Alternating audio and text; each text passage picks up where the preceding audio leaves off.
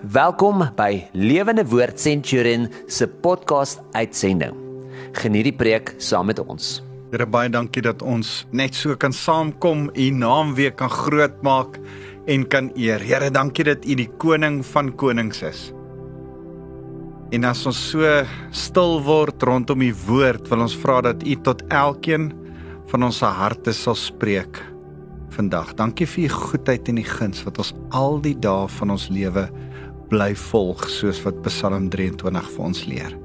Ons eer U Here Jesus. Amen. Nou dis vir my 'n wonderlike voorreg om weer saam met jou te kuier. My naam is Wouter van der Merwe, ek's van Lewende Woord Centurion en en ek wil van vandag net so saam met jou gesels Uh verder ons het so 2 weke terug oor Matteus hoofstuk 13 gesels oor die gelykenis van die saaier en ek wil uh eintlik oor hierdie hele gelykenis dit net weer terugkom na na daardie gelykenis en die gelykenis daar rondom. Jy sien uh, daar's so 'n uh, 'n interessante gedeelte. Jesus is besig met sewe gelykenisse as hy afskop met uh die gelykenis van die saaier. Dit is die eerste gelykenis wat hy vertel. Um 'n gelykenis in in Engels is 'n parable. Uh die van die woord van die Griekse woord parabole af. Para om langsaan te die die woord bolle is om te gooi. Langsaan te gooi. Uh en en dit beteken ek gooi 'n storie langs die waarheid om vir jou die waarheid duideliker te maak. Die waarheidsbeginsel wat moet vasgemaak word word beter verstaan aan die hand van 'n storie. Dis wat 'n parabole 'n parable 'n gelykenis beteken. So as as Jesus dan nou besluit na Matteus hoofstuk 12 waar waar die die Joodse nasie hom eintlik verwerp en hy noem dit sonde teen die Heilige Gees. Ehm um, en en sê vir hulle dat hulle eintlik van nou af uh, nie meer uh, as 'n volk tot redding kan kom nie. Individue wel, maar nie meer as 'n volk nie. Dan dan dan besluit hy om van daar af met individue te gesels en in die vorm van gelykenisse van geheimenisse met hulle te praat eerder ekskuus tog eerder nou verder as ehm um, oop stories soos wat hy byvoorbeeld met die bergpredikasie met die uh, Matteus 5, 6 en 7 met hulle gesels het. So dan begin hy met hierdie eerste vergelyking. Uh, die eerste gelykenis is hierdie gelykenis van die saaier. En dan verduidelik hy dit by vers 18 en en hy verduidelik die die saaier uh en en ek wil dit opsom en jou herinner aan hierdie gelykenis van die saaier. Hy sê daar's vier stukke grond, dis die vier maniere wat ons luister na die evangelie, na die saad wat in ons harte die grond ingesaai word. Ons kan net met ons ore hoor en dit nog steeds mis. Ons kan met ons ore en ons verstand hoor en iets verstaan maar dit nog steeds mis. Ons kan met ons ore ons verstand en ons hart hoor en die toepassing begryp, maar dit nog steeds mis. Jy sien ons het nodig om dit met ons ore, met ons verstand, met ons hart en met ons hande te hoor. Bedoelende hande, jy moet doen wat jy hoor, begryp en eh, toepassing maak in jou lewe. Moet jy dit doen? Jy moet dit eintlik gaan uitvoer. Jy moet dit uh gaan gehoorsaam. En en die gelykenis van die saaier gaan oor gehoorsaamheid om vrug te dra, vrug kom as jy gehoorsaam doen. En nou gaan die Here met sewe vergelykings, 'n baie mooi Hebreëse manier van verduideliking. Ons praat van 'n chiasm waar die eerste die laaste beïnvloed, die tweede tweede die tweede laaste, die derde die derde laaste, maar die middelste is eintlik die belangrikste konsep wat uh, benadruk word. En en die Here gaan op hierdie mooi Hebreëse manier onthou hy was 'n Hebreëse 'n uh, uh, rabbi. Hy gaan op hierdie kaiese manier sewe uh uh um vergelykings seker sewe gelykenisse vertel en vir die mense verduidelik dat eintlik is ons die saad wat in ons gesaai moet word vir 'n spesifieke doel in ons lewe. Hoor wat is die tweede gelykenis? Ehm um, hy hy hy begin met die gelykenis van onkruid wat tussen koring gesaai word. En dan as hy dit vertel, dan dan verklaar hy dit nie dadelik nie. Die verklaring van daai gelykenis word glad nie dadelik uitgelê nie. Hy gaan dit eers in vers 36 na twee ander gelykenisse verklaar hy dit. Maar ek lees dit vir jou in vers 36, net die verklaring, nie die gelykenis nie. Hy sê daarna het Jesus van die skare af weggegaan huis toe. Sy disippels kom toe na hom toe en vra: "Verduidelik asseblief vir ons die gelykenis van die onkruid op die saailand." Goed antwoord Jesus. Ek die seun van die mens is die boer wat die goeie saad saai. Die saailand is die wêreld. Die goeie saai saad is die mense wat aan God se koninkryk behoort. In die vorige saaier uh gelykenis was die saad die woord wat in ons hart val. Nou is dit die mense wat aan God se koninkryk behoort. Die onkruid is onkruid is hulle wat aan die bose behoort. Vers 39 sê die duiwel is die vyand wat die onkruid saai, die oestyd is die volëinding van die wêreld en die wat oes is die engele. Hier is die belangrike ding. Die oestyd is die volëinding van die wêreld. Daar's 'n einde aan hierdie wêreld. Daar gaan 'n oestyd kom. So die tweede gelykenis wat Jesus vertel. Die eerste gelykenis is: "Hey, wees gehoorsaam. Maak jou hart gehoorsaam en ontvanklik. Die tweede gelykenis is hier kom 'n einde. Hoor wat sê hy verder. Hy sê net soos die onkruid bymekaar gemaak word en verbrand word, so sal dit ook wees by die volëinding van die wêreld. Ek, die seun van die mens, sal my engele uitstuur. Hulle sal alles wat sonde veroorsaak en almal wat God se wet oortree uit my koninkryk verwyder en hulle in die brandende oond gooi. Daardie mense sal bitterlik huil en van selfverwyd op hulle tande kners. Dan sal die wat reg voor God gelewe het, soos die son skitter in die koninkryk van hulle Vader. Elkeen wat kan hoor, moet goed luister na wat ek sê. Vers 43 die wat wat reg voor God lewe, die wat vrug dra, die wat in regverdigheid wandel gaan skitter soos die sterre. Uh dit dit dit laat by elkeen wat na hom luister, elke Jood wat na hom luister, dink dadelik aan Daniël 12 vers 3 wat sê wanneer jy iemand anderste in geregtigheid inlei, wanneer jy iemand anderste na die Here toe lei, skitter jy soos een van die sterre in die hemel. Is dit nie 'n wonderlike belofte vir ons nie? As ons regverdig leef, as ons reg doen, as ons vrug dra, as ons die vrug dra dat ander mense by die Here uitkom, is daar iets van die hemelse heerlikheid wat deel is van ons erfenis wat ons eendag gaan kry. Maar as ons nie reg leef nie, dan is daar ook vir ons 'n einde en die einde is die dood en die ewige vuur, die hel. So Die tweede gelykenis gaan oor dat daar 'n einde is. Dit maak eintlik ons doelwit vas. Jy lewe met 'n eindstreep voor jou. Jy lewe op pad na iets toe. Ek en jy, ons wat die Here dien, ons leef op pad na Daniël 12 vers 3 toe, na die skitterende hemel wat vir ons wag, waar ons in heerlikheid saam met die Here gaan wees. So dis die tweede uh uh, gelykenis. Die derde gelykenis is opgeskryf in vers 31 en 32. Dis die mosterdsaad, nog steeds besig met saad.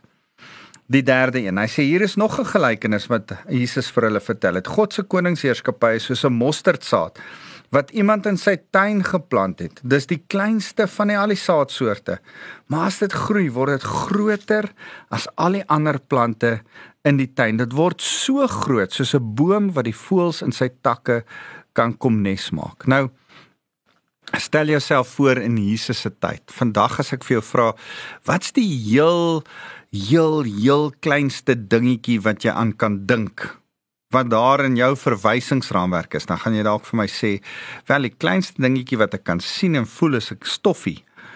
Maar miskien is daar nog kleiner as dit. Miskien is daar 'n uh, kiem wat ons nie eers kan sien nie. Ons weet daar's kieme ons is so in in in in in COVID tyd bewus dat daar nog 'n kleiner ding is as 'n kiem. Ons noem dit 'n virus. Is interessant. Hulle sê as jy 'n virus en 'n kiem langs mekaar sit, kan die kiem wat ons nie kan sien nie so klein is hy.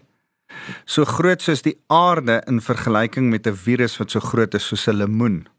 Nou om jou idee te gee, die die die COVID is 'n virus. Hy's 'n verskriklike klein dingetjie wat ons nie glad nie met die oog kan sien nie. En dan weet ons dat binne in hierdie virus is ook nog goed. Daar's ag as ons nog verder gaan na atome toe en neutrons en goed waarvan ek nie veel weet nie, dan besef ons daar's sulke klein konsepte wat 'n realiteit is in ons wêreld.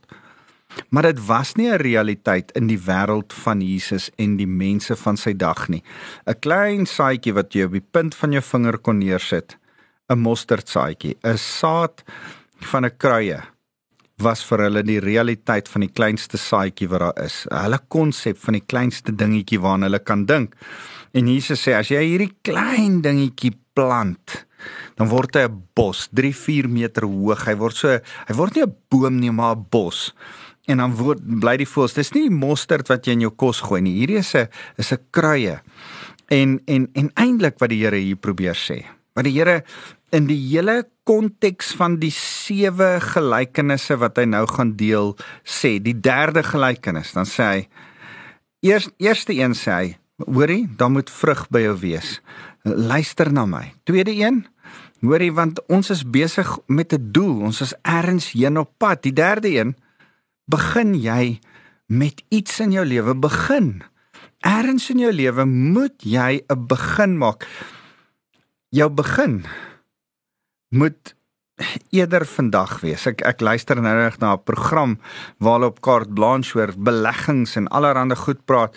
En die een ou sê, hulle vra vir die ou, "Wanneer moet jy begin om hierdie geld te belê? Wanneer is die beste tyd?" En die ou sê, "Eergister." En en en dit was vir my so mooi tipiese finansiële ou en ek ek dink so ja, daar's altyd 'n tyd om te begin en nou is die beste tyd om te begin. Uh Sagaria 4 vers 10 sê do not despise the day of small beginnings. Moenie die, die dag van klein beginne. Jy sien Zerubbabel is besig om die tempel te bou na die ballingskap. Die Esra en Nehemia almal is terug. Hulle begin die tempel bou. En as hulle die tempel bou, dan dan is mense moedeloos en hulle dink ag, kom begin ons. En dan sê Sagaria, moenie die dag van klein beginne minag nie begin eers want die Here is besig met 'n groter prentjie. In jou lewe moet jy eers begin. Die Here is besig met 'n groter prentjie. Jy moet te begin hê. Dis wat die Here hier sê. Goed, dis die suurdeeg een. Nou die vierde uh van hierdie sewe uh gelykenisse. Nou sê hy in vers 33. Hy sê Hy het ook die volgende gelykenis vertel. God se heerskappy is so suurdeeg wat 'n vrou gebruik om brood te bak. Al het sy net 'n klein bietjie suurdeeg in 'n groot baksel meel ingewerk, het dit eintlik alles deursuur. Jy sien, net soos die saad klein begin het en baie geword het, soos die volgende ding wat die Here vir ons wil sê is dat iets kleins 'n groot invloed kan in inwerk, meewerk in alles rondom jou. En omdat hierdie die middelste, die vierde een van sewe gedagtes is in die vorm van die Hebreëse digkuns en manier van skryf, is dit die belangrikste konsep wat ons nou by moet stil staan. Ons gaan die hele tyd hierna toe terugkom. Die invloed wat ek en jy het. Jy sien die eerste een sê ons moet vrug dra. Die tweede een sê uh daar's 'n einddoel vir elke ding. Daarom moet ons vrug dra. Die derde een sê begin eers, begin klein. Die vierde een sê want daar's 'n invloed wat ek en jy in hierdie lewe het en ons invloed van God se koningsheerskappy. Jesus se invloed sal deur jou lewe ander mense beïnvloed en hulle lewe deursuur so suurdeeg deeg deursuur. Jy sien, daai suurdeeg is passief. Dit kan niks doen op sy eie as dit net daar lê nie. Maar wanneer dit in aanraking kom met die regte omstandighede, die nattigheid, die warmte van deeg wat ontvanklik is om die suurdeeg te ontvang, dan word dit geaktiveer, dan kom dit aan, dan gister, dan trek dit deur die hele suurdeeg. Ek en jy as ons met die wêreld wat ons nodig het meng word iets van God se kragtige mag in ons geaktiveer en kan ons die wêreld deursuur. Dis wat die Here hier besig is om te sê. Nou gee hy die 5de ehm um, uh, uh, gelykenis. Uh, as hy klaar is om die gelykenis te verduidelik van die onkruid en die koring vers 36 tot 43, dan kom hy by vers 44 en sê God se koninkryk is soos 'n skat wat 'n stuk grond in 'n stuk grond weggesteek lê. Iemand kry dit daar per ongeluk. Iemand kry dit daar, maar steek dit dadelik weer weg. Oorstelp van blydskap gaan verkoop hy alles wat hy het en koop hierdie stuk grond. Die alles is wat ek jou op wil wys vandag. Eh, iemand wat rondloop per ongeluk op iets afkom, hy besef hierdie is 'n skat. Dis ontsettend waardevol. Ek beter 'n offer maak. Ek beter alles van my gee om hierdie in die hande te kry. En eintlik wat Jesus vir ons sê is, weet jy wat's die begin wat jy moet maak?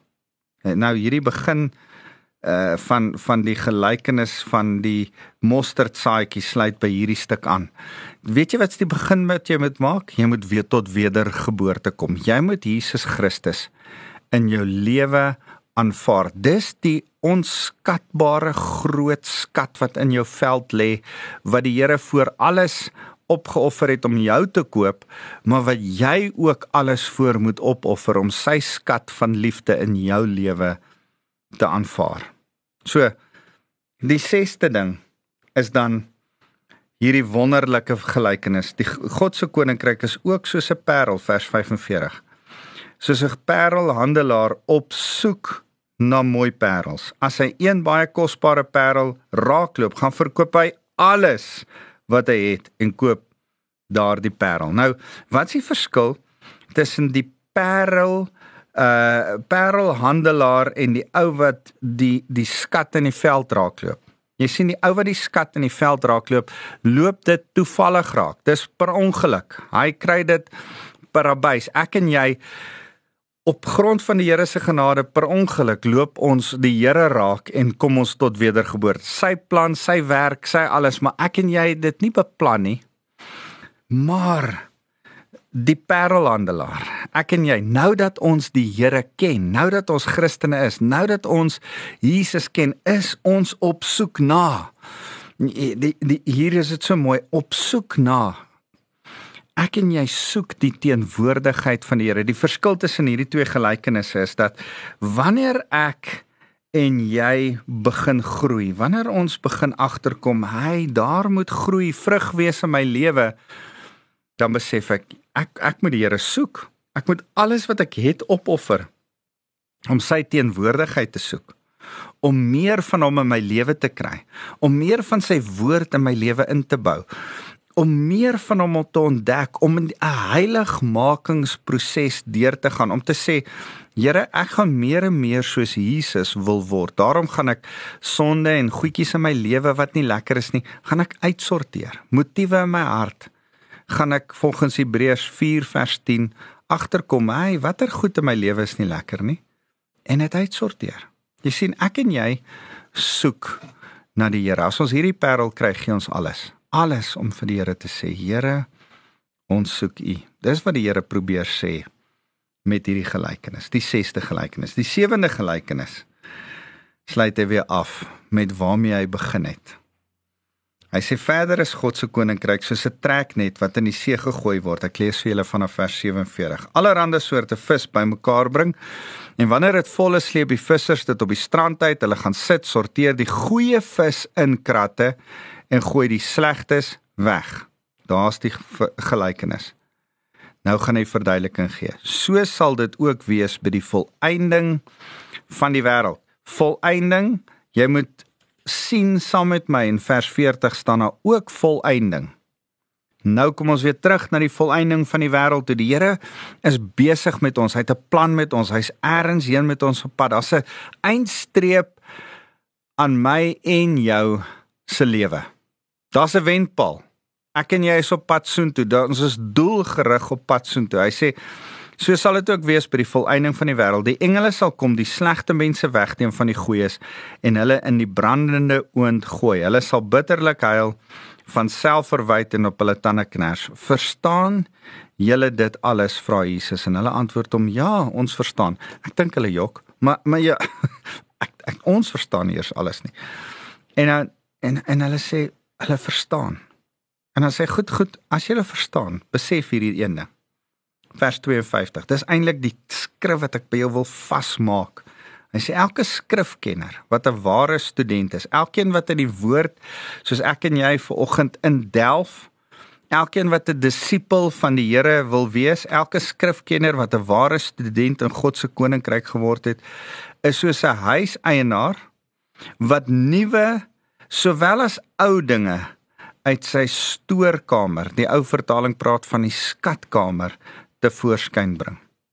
Ek en jy moet uit die Ou Testament en Nuwe Testament waarhede uithaal. Ek en jy moet uit ons verlede en ondervinding agterkom o, die Here is besig om met my te praat, maar ons moet uit ons verlede en nuwe openbaring wat ons nou by die Here kry, nuwe goed wat ons inklim, indelf vir die Here vra, Here, hoe werk dit? Ons kan nie net nuwe goed vat nie. Ons moet ook die Ou Testament en die Bybel lees en ons ervaring in gedagte hou. Ons kan nie net op ons ervaring staat maak nie. Ons moet ook vir die Here vra. Heilige Gees, wys my nuwe goed uit die skrif uit.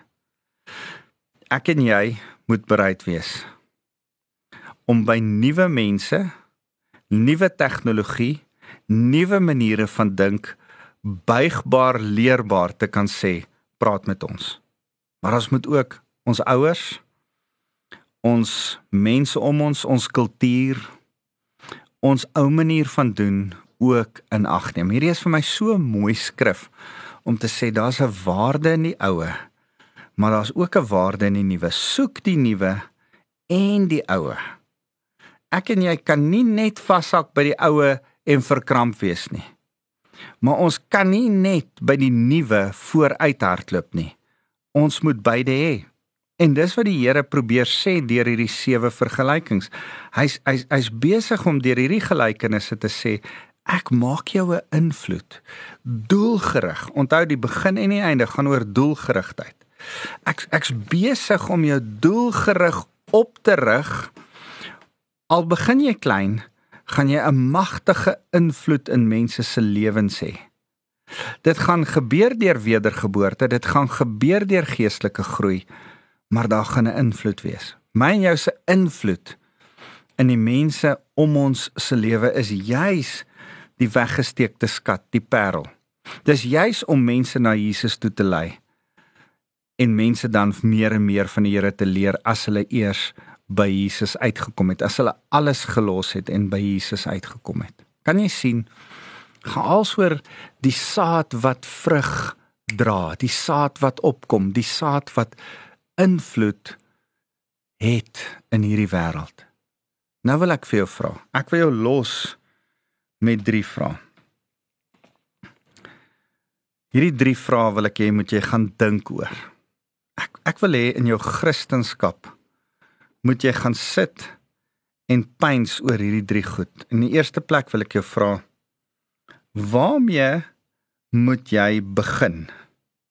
Jy sien die Here wil jou doelgerig gebruik. Maar jy moet eers begin. Sagaria 4 vers 10 Begin met die geringe goedjies, begin met die klein goedjies. Jy moet eers begin. Waar gaan jy begin? Wat moet jy mee begin in jou lewe? Miskien moet jy begin deur daagliks Bybel te lees. As jy nie 'n rotine is van daaglikse Bybel lees nie, wel, dis vandag is 'n goeie tyd om te begin. Begin die Bybel bestudeer daagliks. Daagliks 'n rotine van Bybel lees. Ek ek het 'n hele paar jaar terug daarmee begin en ek kan nie vir jou sê hoe vrugbaar, hoe wonderlik, hoe fantasties dit in my lewe is om getrou elke dag 'n stuk, 'n hoofstuk uit die Bybel uit te lees nie. Ek wil vir jou aanmoedig. Miskien moet jy begin bid. Mis, miskien moet jy begin om vir die Here te vra. Jy sien baie keer doen ons sekere goed by jou werk, in jou verhoudings. En en is soveel moeite en daar's soveel gesukkel. En al wat jy eintlik behoort te vra is Here help my. My dogter wat 'n 'n 'n 'n 'n winkels ontwerp se se binnekante en se uitleg ontwerp. Sê partykeer staan sy voor 'n ontwerp probleem. En dan onthou sy dat ek haar geleer het dat die Heilige Gees 'n kreatiewe Heilige Gees is en dat haar werk kreatief is. En dan maak sy haar oë toe en sy sê Heilige Gees help my om hierdie probleem, hierdie kreatiewe probleem van hierdie ontwerp te kan oplos. Ek gak vas, ek kom nie by hierdie ding verby nie, help U my. En dan sê sy iewes skielik kry sy 'n plan. Van 'n kant af in haar gedagtes kom 'n plan op en dan weet sy, Here, U het my gehelp. U Heilige Gees is kreatief binne in my.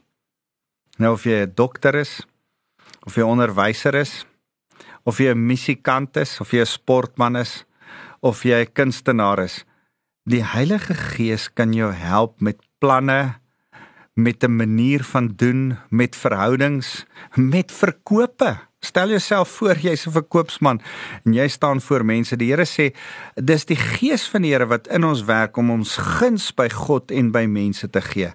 Man as jy as jy iets wil verkoop, moet jy guns hê. En die Here kan dit vir jou gee. Maar jy moet begin bid. Moenie op jou eie kragte insigte staat maak nie. Vra die Here. Erns moet jy begin. Dalk moet jy begin om saam met ander te kuier. Jy was lank genoeg na COVID op jou eie. Dalk moet jy weer begin kuier. Dalk moet jy begin dien. Die Here roep jou om mense te dien want hy is 'n dienende koning. So, my eerste vraag aan jou wat jy moet beantwoord, gaan skryf dit eers neer, gaan dink hieroor. Sê Here, wat's 'n nuwe ding Dis nooit te laat nie, is nie te oud nie. Maak nie saak watter ouderdom jy is nie, is nie te laat om by die Here weer nog iets nuut te begin nie. Want die Here wil deur jou 'n invloed hê en mense positief bereik so suurdeeg deur daai deeg suur wil hy ander bereik deur. Sal jy klein begin, maar begin. Die tweede vraag wat ek jou wil vra is: Op wie het jy tans nou op hierdie oomblik 'n invloed? Gaan sit en dink. My kinders, my kleinkinders, my man, my vrou.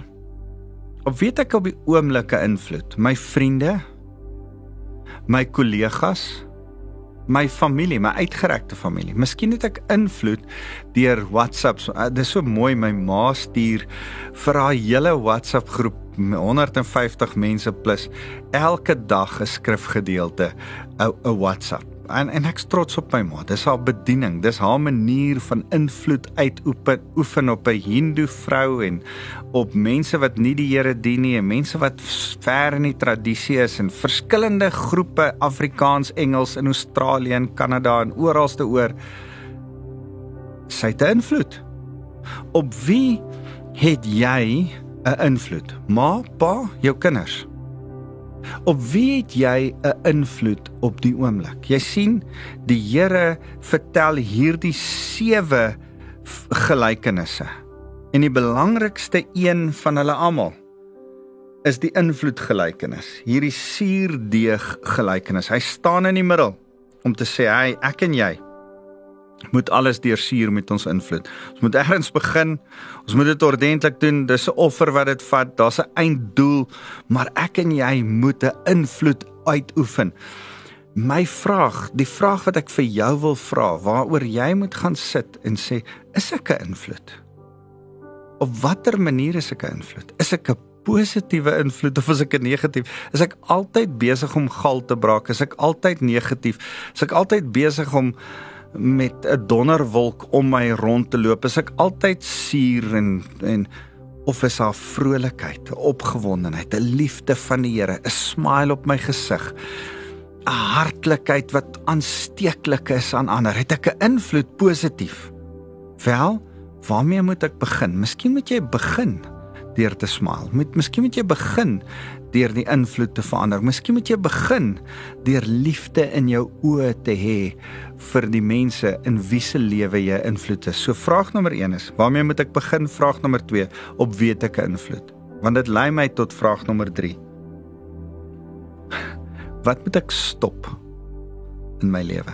Jy sien wat ek jou wil vra is: Het jy al daai skat ontdek? Het jy al tot wedergeboorte gekom, alles gelos sodat jy die skat kan kry in jou lewe? Miskien is vandag 'n goeie dag. Miskien moet jy sê, Here, ek het U nodig. Jesus, help my. Here, ek wil met U 'n verhouding bou. Vandag is die dag. Begin met 'n verhouding met die Here. Maar dan moet jy jou sonde los. Dan moet jy die ou ek gaan alles verkoop en U die skat gryp. Miskien dien jy al die Here, miskien het jy al tot bekering gekom. En is dit tyd om te sê, Here, wat's volgende? Wat's volgende? Wat wat wat nog? Miskien moet jy die parel van die waarheid van die Here se koninkryk begin raak sien in jou lewe en sê, "Goed, Here, wat's nog?" Maar dan moet daar goed wees wat jy los. En dan moet jy sê, Here, wat wat moet ek stop in my lewe? So vraag nommer 1, wat moet ek begin in my lewe? Vraag nommer 2, Wat se invloed vir wie beïnvloed ek? Vraag nommer 3. Wat moet ek stop in my lewe? Wat's nou klaar? Ek's verby. Ek het ophou tyd mors. Ek het ophou kwaad wees. Ek is ophou humerig wees. Ek gaan ophou grom. Ek gaan ophou vra vra negatief en kerm. Here, dankie dat U ons hierdie woord gee. Dankie Here dat U ons leer oor heiligmaking. Dankie dat U ons leer oor saad. Here as ek kom vra dat die saad van die woord in ons lewens ingesaai sal word, vra ek dat dit so sal op opgroei dat dit 'n invloed sal wees, suurdeeg sal wees in almal om ons, dat dit almal ons sal deursuur met die liefde van Jesus Christus. Mag ons 'n invloed van liefde en oorwinning in almal om ons se lewens wees. Here help ons hiermee gee dat ons hierdie sewe vergelykings. Hierdie gelykenisse in Matteus hoofstuk 13 weer sal gaan deurlees en besef u praat met elkeen van ons om te sê tot hier toe en nie verder nie. Ek het 'n invloed 'n plan met jou. Ek het 'n einddoel met jou. Daar's 'n wenstreep. Die doel is 'n invloed in ander mense se lewens. Die doel is 'n impak van die liefde van Christus in ander se lewens. Here gebruik ons. Gebruik elkeen van ons tot 'n impak en 'n invloed in die mense om ons. Daarom Here kom seën ek elkeen wat na my luister. Mag hulle die liefde van God so bly ervaar in hulle lewe oor en oor deur u woord dat hulle mense van liefde sal wees vir mense om hulle. Here as ek hulle kom seën, wil ek kom toebid oor hulle die genade van Jesus Christus wat ons persoonlik red en ons tot wedergeboorte lei. Here mag hierdie genade, die reddende opstandingskrag van Jesus Christus, die genade wees waarmee ons na ander mense kyk al verskil hulle van ons. Al het hulle nog nie tot bekering gekom nie. Al is hulle nog 'n skat in 'n veld. En Here mag ek kom seën elkeen wat na my luister met die krag van die Heilige Gees, 'n krag om 'n invloed te wees, 'n krag om hulle mond oop te maak. Mag die krag van die Heilige Gees hulle die vrymoedigheid gee om van u goedheid te praat en dit uit te leef. Ons eer u Here Jesus. Amen. Dankie julle, lief vir julle.